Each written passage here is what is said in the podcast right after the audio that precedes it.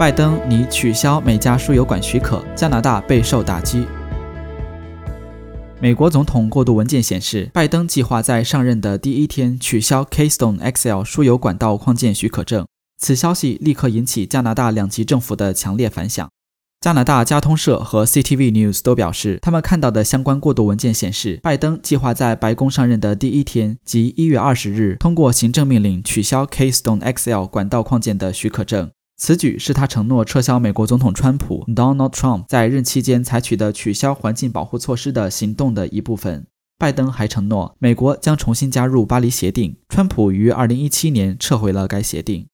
据 City News 周一刊登的一篇报道，亚伯塔省长康尼当天表示，如果该消息属实，他将寻求法律赔偿。康尼说：“我们希望当选总统的拜登对加拿大展示尊重，并将坐下来，至少与我们交谈。”加拿大自然资源部长奥雷根 （Seamus O'Regan） 当天在一份声明中表示，他的政府将继续就该油管项目向美国的相关官员提供解释。我们政府对 Keystone XL 项目的支持是长期的。众所周知的，Keystone XL 管道扩建项目的目标是从亚伯塔省的 Hardisty 每天输送八十三万桶石油到美国的 Steel City。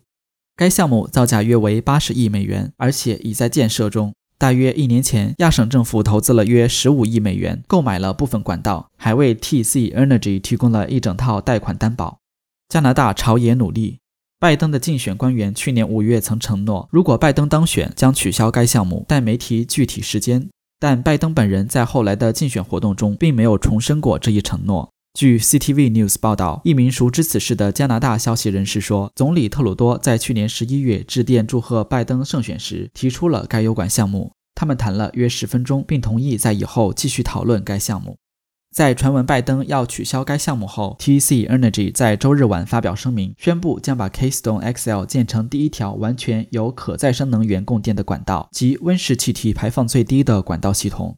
加拿大驻美国大使谢尔曼 （Kelson Hellman） 在周日发的一份声明中说，加拿大政府仍然支持该项目。Keystone XL 符合加拿大的气候计划。他写道：“政府宣布了一项加强的气候计划，将投资一百五十亿元，建立一个更清洁、更具弹性的经济，超过了我们目前的二零二零年温室气体减排目标。”康尼最近在华盛顿特区雇佣了国会山说客，希望获得对 Keystone XL 项目的支持，呼吁政府拯救项目。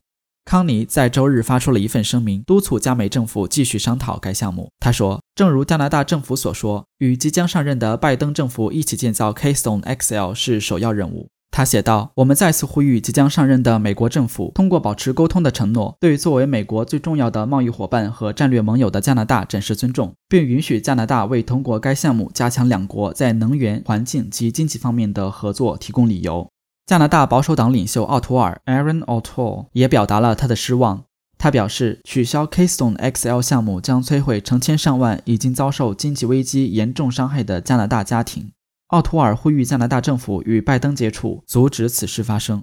萨斯克彻温省省长斯科特·莫 （Scott Moore） 呼吁特鲁多利用他与拜登的关系，改变该油管项目的决定。他说：“萨斯克彻温省将继续在华盛顿特区利用我们的联系，推动让该项目继续前行。该项目显然使我们两国都受益。”皇家山大学 （MRU） 的政治学教授布雷特认为，现在想改变拜登的想法为时已晚，而且取消 Keystone XL 输油管项目是一项竞选承诺，并得到民主党的大力支持。